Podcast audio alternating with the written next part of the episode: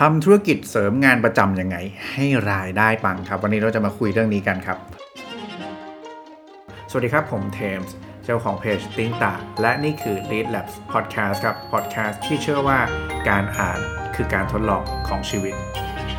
สวัสดีครับยินดีต้อนรับเข้าสู่ Read Labs Podcast นะครับ Podcast ที่เชื่อว่าหนังสือแต่ละเล่ม จะให้อะไรกับพวกเราแต่ละคนครับออกไปทดลองใช้ในชีวิต และได้บทเรียนแบ่งปันกลับมาเล่าสู่กันฟังไม่เหมือนกันเลยนะครับวันนี้อยู่กับเทมส์เหมือนเดิมครับผู้เขียนหนังสือเมื่อการทำงานหนักไม่ใช่คำตอบของความก้าวหน้านั่นเองนะฮะ วันนี้หนังสือที่เราจะหยิบยกมาชวนแบ่งปันเล่าสู่กันฟังนะครับมาจากหนังสือที่ชื่อว่าผู้ประกอบการวันหยุดนะครับทุกคน Weekend Entrepreneur เนาะของอาจารย์นพดลร่มโพนั่นเองนะครับต้องบอกว่าอาจารย์เขียนหนังสือไวมากๆนะฮะณวันที่เทมหยิบหนังสือเล่มนี้ขึ้นมารีวิวนะครับในรอบนี้เนี่ยอาจารย์ก็กำลังจะมีหนังสือเล่มใหม่ออกมาอีกแล้วนะครับเพราะฉะนั้นเนี่ยโอ้ก็ต้องชื่นชมอาจารย์มากจริงๆนะครับว่าเขียนหนังสือได้ไวมากๆแล้วก็อยากจะทำให้ได้แบบอาจารย์มากเลยนะครับ อะวันนี้เราอยู่กันในหนังสือผู้ประกอบการวันหยุดนะครับ ก็เป็นหนังสือที่พูดถึงการที่เราจะมาสร้างธุรกิจเสริมกันนะครับ โดยใช้วันหยุดของพวกเรานี่แหละให้เป็นประโยชน์นะตามชื่อหนังสือเลยครับเป็นผู้ประกอบการวันหยุดเพราะฉะนั้นหนังสือก็จะเล่าตั้งแต่ว่า เออ เราเป็นผู้ประกอบการเนี่ยทำไมมันถึงการมีผู้เป็นผู้ประกอบผู้ประกอบการวันหยุดเนี่ยนะฮะมันมันดียังไงนะแล้วก็มันอาจจะมีข้อจำกัดอะไรบ้าง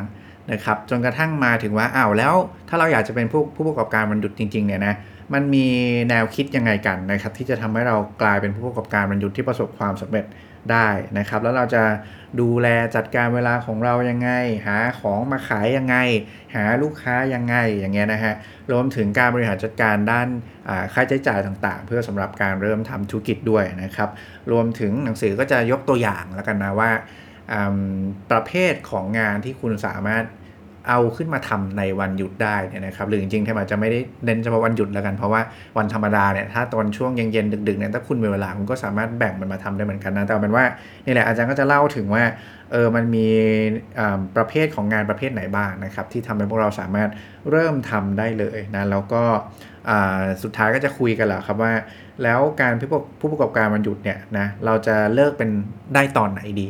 นะครับนี่คือภาพรวมของหนังสือเล่มนี้แหละนะก็สำหรับคนที่เป็นพนักงานประจำนะครับแล้วก็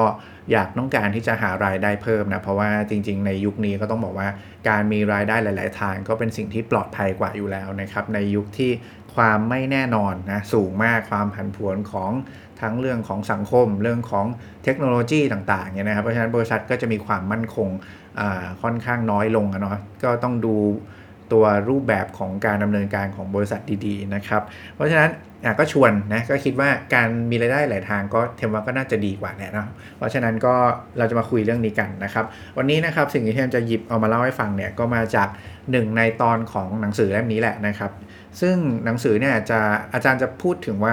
เออเราจะเป็นผู้ประกอบการวันหยุดเนี่ยมันมีหลักการยังไงนะอยากเป็นผู้ประกอบการวันหยุดเนี่ยมีหลักการอะไรบ้างที่จะทำให้ เราสามารถกลายเป็นผู้ประกอบการวันหยุดที่ดีได้นะครับ อาจารย์เรียกหลักการนี้ว่า PALMS หรือว่า PALMS นะครับ PALMS ก็คือต้นปาล์มนี่แหละนะฮะที่เราเห็นตามชายทะเลที่เราไปเที่ยวกันเนี่ยนะครับนะ PALMS นี่แหละ ทีนี้เราจะมาดูกันนะครับว่าไอ้ PALMS เนี่ยจริงๆแล้วมันก็ย่อมาจากภาษาอังกฤษ 5 ตัวแล้วเนาะตัวแรกคือตัว P นะครับมาจากคำว่า passion ที่แปลว่าความลุ่มลุ่มหลงนะครับ ตัวที่ 2 คือ A มาจากคำว่า ability นะแปลว่าความสามารถครับ ตัวที่ 3 คือ L ครับ low investment ที่แปลว่าใช้เงินลงทุนขั้นต้นต่ำนะและตัวที่ 4 คือ M ใช่ไหมครับ money ที่แปลว่าต้องทำเงินได้ครับทุกคน แล้วก็ตัวสุดท้ายคือ S นะมาจากคำว่า scalability นะครับ ที่มันแปลว่าสเกลได้เนาะคือขยายให้มันใหญ่ขึ้นมาได้นะครับ ทีนี้ ก็จะมาดูกันว่าในแต่ละตัวอักษรเนี่ยมันเป็นยังไงนะมันพูดถึงอะไรบ้างนะครับเอาตัวแรกก่อนนะตัว P นะ passion นะครับจริงๆแล้วเนี่ยข้อนี้มีความสำคัญตรงที่ว่าอย่าลืมครับว่าเรากำลังใช้วันหยุดเนี่ยมาทำงานเพิ่มนะทุกคน ถ้าเราไปเลือกงานที่เราไม่มี passion เราไม่ชอบเนี่ยนะฮะในไม่ช้าเราอาจจะรู้สึกเบิร์นเอาก็ได้ หรือพูดง่ายๆว่า มันไม่อยากทำอะนะลองนึกภาพนะครับว่าถ้าโหเราทำงานประจำก็เบื่อจะแย่แล้วเนี่ยอยากลาออกก็ออกไม่ได้ใช่ไหมเพราะว่ามีภาระทางการเงินใช่ไหมครับการจะมาหารายได้เพิ่มมันหยุดเนี่ยแต่ก็ดันไปทำงานที่เราไม่ชอบอีกนะครับเพราะฉะนั้นในระยะสั้นเนี่ยมันอาจจะพอช่วงที่เรายังมีพลังแบบแรงใจมันอาจจะยังพอได้นะแต่ว่าระยะยาวเนี่ยรู้สึกว่ามันมีความเป็นไปได้สูงเลยที่อาจจะไม่ไหวนะครับทีนี้แต่ถ้าเราเลือกแต่ถ้าเราไปเลือกงานที่เรารัก หรือว่าเราชอบเป็นพื้นฐานอยู่แล้วเนี่ยเป็นสิ่งที่เราฝันไว้ว่าอยากจะทำถึงแม้ว่าเราจะต้องใช้เวลาวันหยุดไปทำเนี่ยมันก็จะเหมือนกับอาจจะเป็นงานอดิเรกไปเลยนะครับคือทำแล้วอาจจะเพลินหน่อยนะถ้างานนั้นถึงแม้ว่าทำเราไม่ได้เงินก็ยังอยากจะทำอยู่ดีนะครับแต่พูดแบบนี้ก็ไม่ได้หมายความว่าเฮ้ยมันไม่ต้องสนใจเรื่องรายได้นะเพราะว่าคุณจะเป็นผู้ประกอบการใช่ไหมครับเพราะฉะนั้นเนี่ย มันก็ต้องมีเรื่องของการพยายามตั้งพยายามที่จะหารายได้เนี่ยเข้ามาเป็นส่วนหนึ่งของเป้าหมายด้วยถูกไหมทีนี้มันอาจจะมีความสับสนหรือว่าความปวดหัวนิดนึงว่ามันไม่รู้อะไม่ไม่รู้ชอบอะไรใช่ไหมครับจริงมันเป็นเรื่องยากนะไม่ใช่ทุกคนจะรู้ว่าเราชอบอะไรเรารักอะไรเนี่ยออกไป แต่ว่าเทว่ามันไม่ใช่เรื่องแปลกนะครับ เราก็ไม่จำเป็นด้วยนะที่เราจะต้องรู้ว่าเรารักอะไรนะครับ แต่ว่าอย่างน้อยเนี่ยเวลาเราลงมือทำอะไรพวกเนี้ยนะครับ ก็ขอให้ทดลองทำสิ่งใหม่ละกันเราก็เทมคิดว่าขอแค่เป็นสิ่งที่เราไม่เกลียดมันก็พอครับทุกคนนะในตอนที่จะเริ่มต้นทำอะไรสักอย่างหนึ่งในในการทำเป็นผู้ประกอบการวันหยุดเนี่ยก็ลองเลือกประเภทนั้นดูก็ได้นะครับ แล้วก็ค่อยๆลองทำไป แล้วก็ดูว่ามันมีรายได้เข้ามาด้วยหรือเปล่านะครับ นี่คือ passion นะตัว P นะครับ ถัดมาครับตัวที่ 2 คือตัว A นะหรือว่า ability นะเองนะครับ เป็นงานที่เราเก่งนะครับ นอกจากการเลือกอการงานที่มาทำเป็นผู้ประกอบการวันหยุดเนี่ยนะ นอกจากงานที่เรารักแล้วเนี่ยนะครับอีกอันหนึ่งที่น่าสนใจคืองานที่เราเก่งเออคือสิ่งที่เราทำได้ดีอยู่แล้วครับ ถ้าเราสามารถหยิบยกสิ่งนี้มาลงมือทำได้เลยเนี่ยนะครับ เราก็สามารถสร้างรายได้ได้ในระยะสั้นด้วยเลยด้วยซ้ำนะเพราะว่าเราอาจจะมีความสามารถอยู่แล้วนะครับ ทีนี้บางคนเนี่ยมันจะมีอาจจะมีปัญหาว่าเฮ้ย ฉันไม่รู้เลยอะว่าว่าแบบฉันไม่คิดว่าตัวเองเก่งอะไรเท่าไหร่นะครับ ทีนี้ประเด็นเรื่องนี้เลยต้องกลับมาคุยกันถึงเรื่องของการให้นิยามของความเก่งกันใหม่ครับ ทุกคน ความเก่งที่เราพูดถึงว่าเราเก่งไม่เก่งอะไรเนี่ยนะมันขึ้นอยู่กับว่าเราเทียบตัวเองกับใครครับ ถ้าเราบอกว่าคนที่เก่งเนี่ยมันคือมนุษย์ที่ต้องเป็นที่หนึ่งในวงการนั้นเนี่ย รับรองก็จะไม่มีคนสร้างรายได้อะไรในโลกนี้ได้เลยนะก็จะมีแค่คนที่เป็นที่หนึ่งในวงการนั้นแค่คนเดียวนะครับ ซึ่งในความจริงความเป็นจริงในชีวิตมันไม่ใช่แบบนั้นทุกคนเราอะเก่งกว่าใครบางคนเสมอนะครับ มันขึ้นอยู่กับว่าลูกค้าของเราเนี่ยเขาอยู่ในระดับไหนนะครับ ยกตัวอย่างเช่น เราอาจจะเป็น middle level manager ก็ได้เราอาจจะเป็นคนที่มีความสามารถมีความรู้ในการบริหารงานในระดับที่เรียนรู้จะเป็นระดับผู้บริหารระดับกลางแล้ว เพราะฉะนั้นเนี่ยเราก็จะเก่งกว่าคนที่เพิ่งเริ่มเข้าทำงานใหม่ๆอะอันนี้เปรียบเทียบให้เห็นภาพง่ายๆนะครับ ถ้าเราอยากจะแนะนำอยากจะสอนอะไรใครสักอย่างหนึ่งเนี่ยก็เราก็สามารถสอนคนกลุ่มที่เป็นพนักงานที่เพิ่งเริ่มเข้าต้นเริ่มต้นเข้าสู่ชีวิตการทำงาน เขาก็ยังได้ประโยชน์จากเรามากอยู่ดีอย่างเงี้ยครับทุกคน เพราะฉะนั้นเนี่ยความเก่งเนี่ยต้องมีการให้คำจำกัดความดีๆนะอย่าคิดว่าตัวเองอะไม่เก่งนะครับ ซึ่งจริงๆไม่จริงเลยนะเราอะเก่งแต่ว่าเราเก่งขึ้นได้อีกเสมอนั่นแหละนะครับ ทีนี้ถ้าสมมุติว่ากลับมาที่อาจจะแตะนิดนึงว่าถ้าเราเริ่มจากงานที่เรารักตอนแรก แต่ว่าเรื่องความเก่งเนี่ยเราอาจจะยังคิดว่าตัวเองไม่เก่งเลยอะไรเงี้ยนะครับ มันก็ยังเปิดโอกาสให้เราได้ไปเรียนรู้เนาะไปทุกวันนี้โลกมันมันมันเข้าถึงกันแล้วอะมันมีช่องทางให้คุณได้เรียนรู้เยอะมากเลยนะครับ YouTube คอร์สอะไรต่างๆ คุณไปเรียนได้หมดเลยนะเจอผู้เชี่ยวชาญต่างๆเนี่ยมันโอ้โหมันแทบจะเจอกันในได้ง่ายมากๆครับเพราะฉะนั้นเนี่ยถ้าคุณมีความพยายามจริงเนี่ยคุณก็เตรียมไปเรียนรู้สาแล้วคุณก็จะเก่งขึ้นในสักวันใดสักวันหนึ่งยิ่งเป็นงานที่คุณรักเนี่ย ผมเชื่อว่าทุกคนก็จะยิ่งแบบ มี passion ในการที่จะเรียนมันอะแล้วคุณก็จะเก่งขึ้นมาเองได้ในบางครั้งเหมือนกันนะครับกลับกันนะถ้าสมมุติเราเริ่มจากสิ่งที่เราเก่งนะแบบที่หัวข้อเรื่องตัว ability เนี่ยนะถ้าเราเริ่มจากสิ่งที่เราเก่งนะครับแล้วมันสามารถสร้างรายได้ได้เนี่ยแล้วมันตอบโจทย์อะไรเราสักอย่างนึงเนี่ยเดี๋ยวเราก็จะรักงานนั่นเองครับทุกคนนะคือมันมันจะวนไปวนมาแบบนี้นะครับ คุณทำได้ดีก่อนแล้วพอมันมีคำชื่นชมมี reward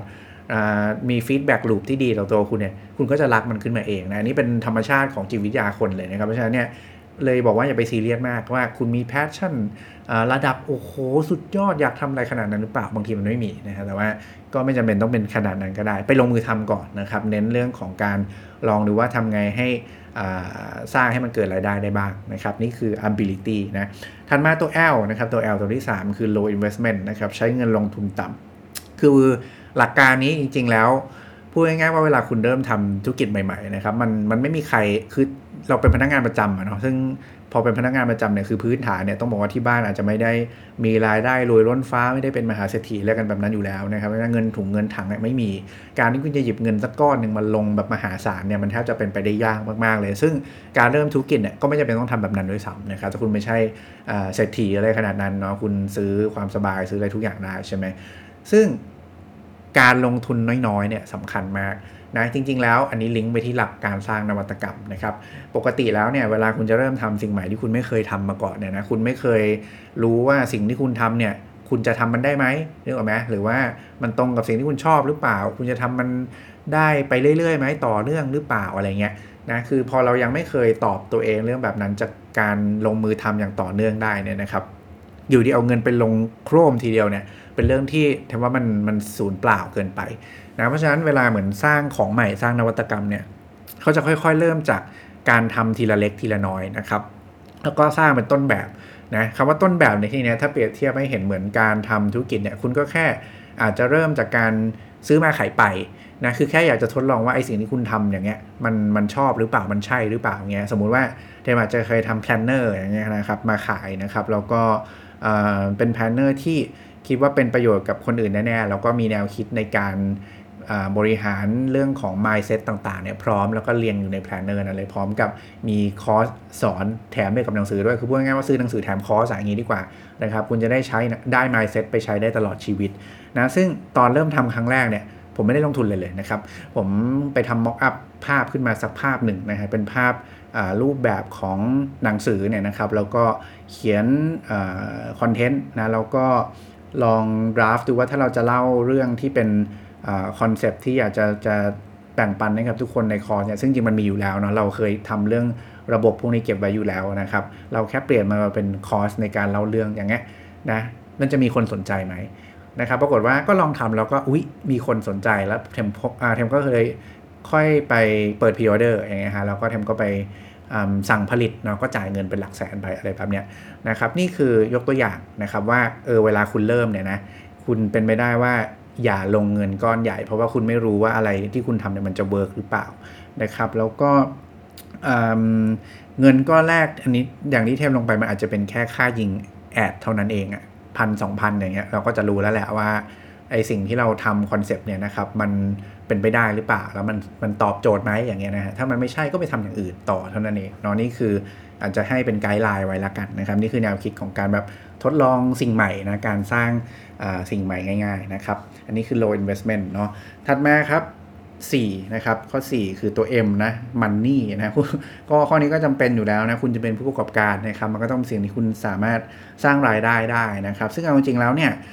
ช่วงแรกๆเนี่ยเนื่องจากคุณเป็นพนักงานประจำนะครับ เพราะฉะนั้นเนี่ยมันอาจจะไม่จำเป็นต้องมีรายได้ก็ได้เนาะคุณอาจจะเอาเงินจากที่คุณทำงานประจำเนี่ยนะฮะเอามาแบ่งสรรปันส่วนเอามาใช้เพื่อเป็นฟันดิ้งให้กับธุรกิจเสริมของคุณเบื้องต้น ค่อยๆเทียเล็กเทียน้อยก็ได้นะครับแล้วก็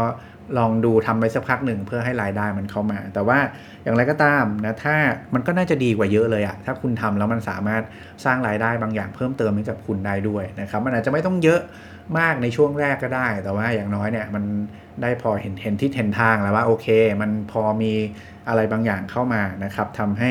คุณอาจจะทำสิ่งนี้ต่อไปได้ แล้วรู้สึกคุ้มค่าที่จะทำไม่งั้นคือทุกคนเวลาทุกคนมันมีคุณค่านะครับ คุณเลือกเอาเวลามาทำสิ่งหนึ่งเนี่ยเท่ากับว่าคุณก็เสียโอกาสในการทำบางสิ่งเสมอนะครับ เพราะฉะนั้นก็ต้องคอย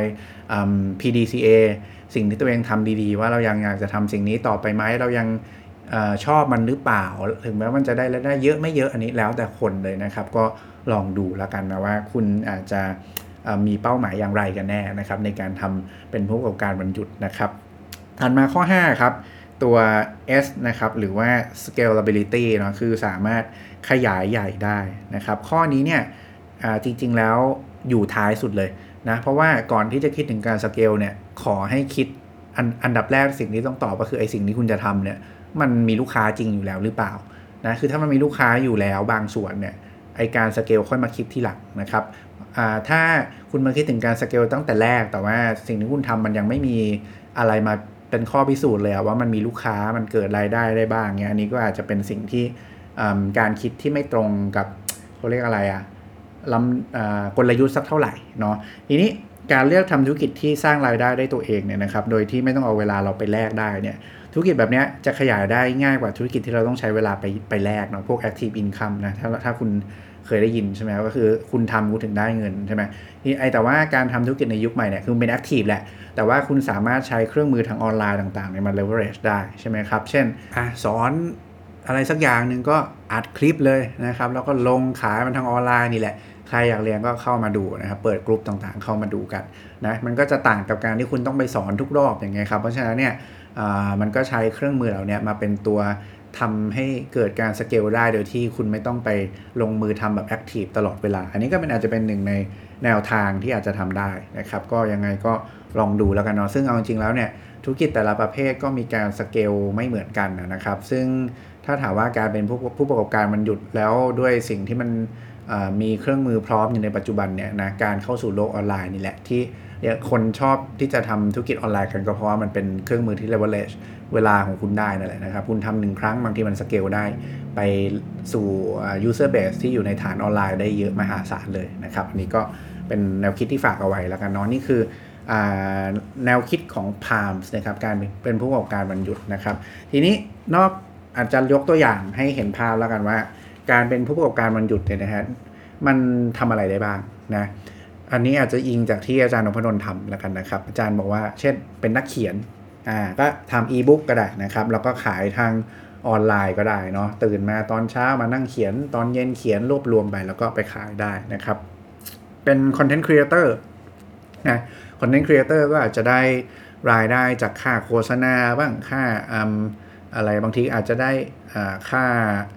ค่าลงโพสต์ค่าอะไรเงี้ยนะแล้วแต่นะ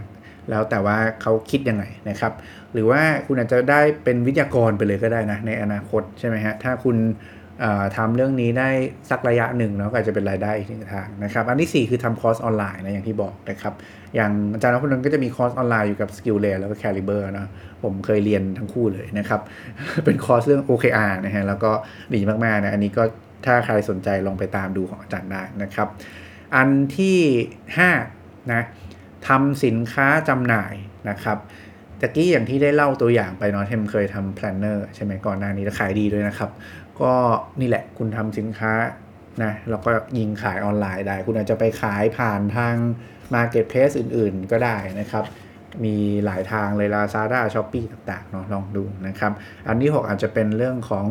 อการเป็นผู้จัดพอดแคสต์ นะครับก็เหมือนที่เทมทำนี่แหละทำพอดแคสต์เหมือนกันนะครับแล้วก็พอทำพอดแคสต์เนี่ยมันจะเอาไฟล์เหล่านี้อาจจะไปลงใน YouTube ได้นะครับ ซึ่งก็จะทำให้เราได้รายได้จากโฆษณาจาก YouTube ด้วยไง ถูกไหมครับ แล้วก็นอกจากนี้เนี่ยเรายังสามารถรับทำพอดแคสต์เป็นตอนได้นะครับ ถ้าองค์กรไหนหรือว่าใครสนใจเราก็ติดต่อเข้ามานะครับ แล้วก็เราก็สามารถที่จะเอาเรื่องที่เขาต้องการจะให้เราทำเนี่ยนะมาเล่าสู่กันฟังพร้อมกับมอบความรู้ ให้เหมาะสมกับผู้ฟังของเราได้ด้วยเช่นกันนะครับ ซึ่งอันนี้เทมก็รับงานเหมือนกันนะ ขายของเฉยเลยนะฮะยังไงถ้ามีใครสนใจก็ติดต่อได้นะครับยินดีมาก ๆ เลยนะครับ นี่ก็เป็นอีกหนึ่งรายได้เนาะที่เป็นสำหรับการจัดพอดแคสต์นั่นเอง ซึ่ง พอดแคสต์เหล่านี้มันทำได้อยู่แล้วทุกคนเวลาว่างเวลาเลิกงานนะวันเสาร์อาทิตย์เนี่ยนะก็แบ่งเวลามาทำเรื่องพวกนี้ได้นะครับแบบที่เทมก็ทำอยู่ในทุกวันนี้นั่นเองเนาะก็นี่จะเป็นตัวอย่างนะครับของการเป็นผู้ประกอบการวันหยุดนะครับที่เทมเอามาเล่าสู่กันฟังนะครับยังไงก็ถ้าชอบนะหนังสือเล่มนี้แล้วก็อยากจะศึกษาว่าเราจะเป็นผู้ประกอบการวันหยุดยังไงดีนะจะเลือกสิ่งที่ทำได้ยังไงดีนะครับมีข้อดีข้อเสียยังไงนะแล้ว มีเทคนิคยังไงทำยังไงเนี่ยนะให้ให้เติบโตได้เนี่ยนะครับก็ลองไปหาซื้อหนังสือผู้ประกอบการวันหยุดWeekend Entrepreneur นะครับของอาจารย์นพดลร่มโพธิ์ได้นะครับที่ร้านหนังสือชั้นนำทั่วไปนะครับไม่ว่าจะเป็นซีเอ็ดบุ๊กนายอินทร์คิโนะคุนิยะและ B2S นะครับสำนักสำนักพิมพ์ต้นคิดนั่นเองละกันเนาะลองไปหากันดูนะครับก็วันนี้ไว้ประมาณนี้ครับทุกคนถ้าชอบนะยังไงฝากกดไลค์กดแชร์กดติดตามกันไว้ด้วยนะครับแล้วก็ ฝากหนังสือของตัวเองครับเมื่อการทำงานหนักไม่ใช่คำตอบของความก้าวหน้าครับหนังสือที่จะชวนทุกคนที่ทำงานหนักอย่างไม่ลืมหูลืมตานะครับกลับมาตั้งคำถามเกี่ยวกับการทำงานหนักสมัยนะครับแล้วคุณจะเข้าใจครับว่าไม่ต้องทำงานหนักจนเป็นบ้าก็สามารถก้าวหน้าในชีวิตได้นะครับถ้าคุณมีเทคนิค มีแนวคิดมีกลยุทธ์ในการทำงานที่ยอดเยี่ยมมากพอ หาได้ที่ร้านสื่อชั้นนำทั่วไปครับไม่ว่าจะเป็น c บุ๊กในอินคิโนคุนิยะและ B2S ครับทุกคนวันนี้ก็ไว้ประมาณนี้ครับไว้เราเจอกันใหม่ในครั้งถัดไปครับขอบคุณและสวัสดีครับ